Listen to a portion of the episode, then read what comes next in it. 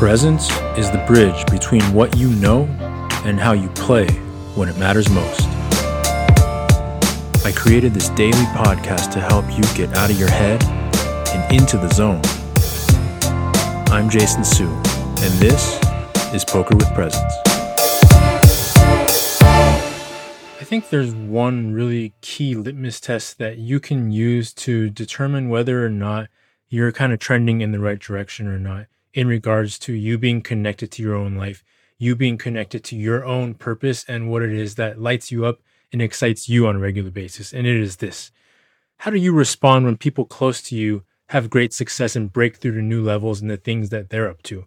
In poker, quite often this means watching friends who are close to you win big tournaments or go on enormous heaters in cash games that double, triple, quadruple their bankroll or more and allow them to move up in stakes, move up into different parts of the poker world that they currently are not able to access. And in essence, quite often it means leaving you behind in the same level that you're in right now while they go off to play in different parts of the poker world because now their bankroll can access higher stakes, play different games.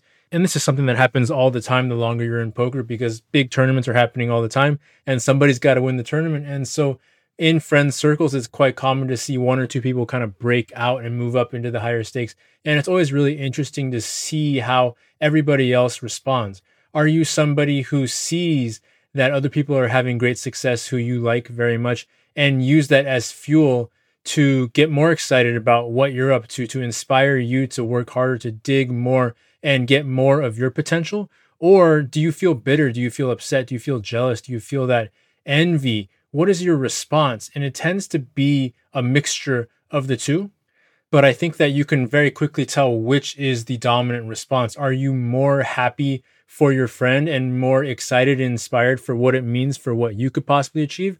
Or does it tip more into the side of feeling a bit bitter, feeling a bit left out, feeling like it's not fair because it should have been you?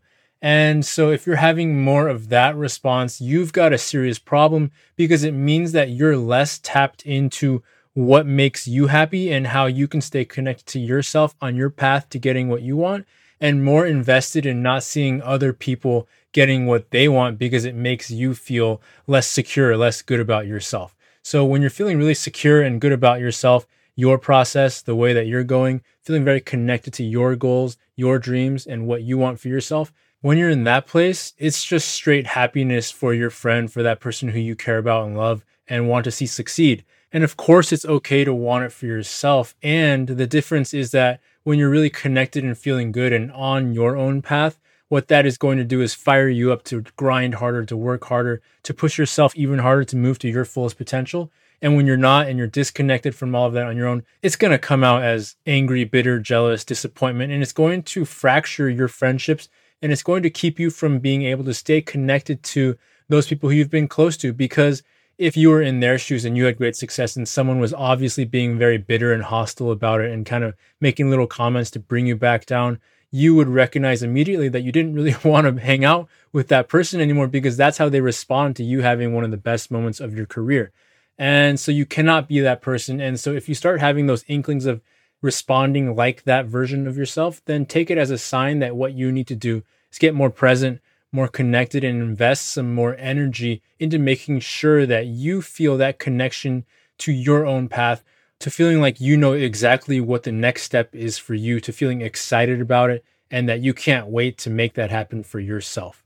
So learn to do that. You'll get to keep your friends, and you'll also be able to move much faster into working towards what it is that you want to achieve. Having friends in poker, having friends in life, amazing for the same reason, which is that when one of us succeeds, we all succeed but that only is true when we are all really understanding what it is that we need to do to drive ourselves moving forward into the next steps for us.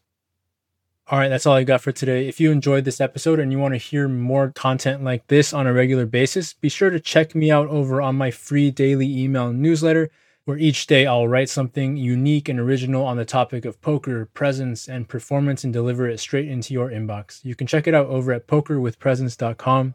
Thanks for listening as always. Take care, and I'll see you on the next episode. PokerWithPresence.com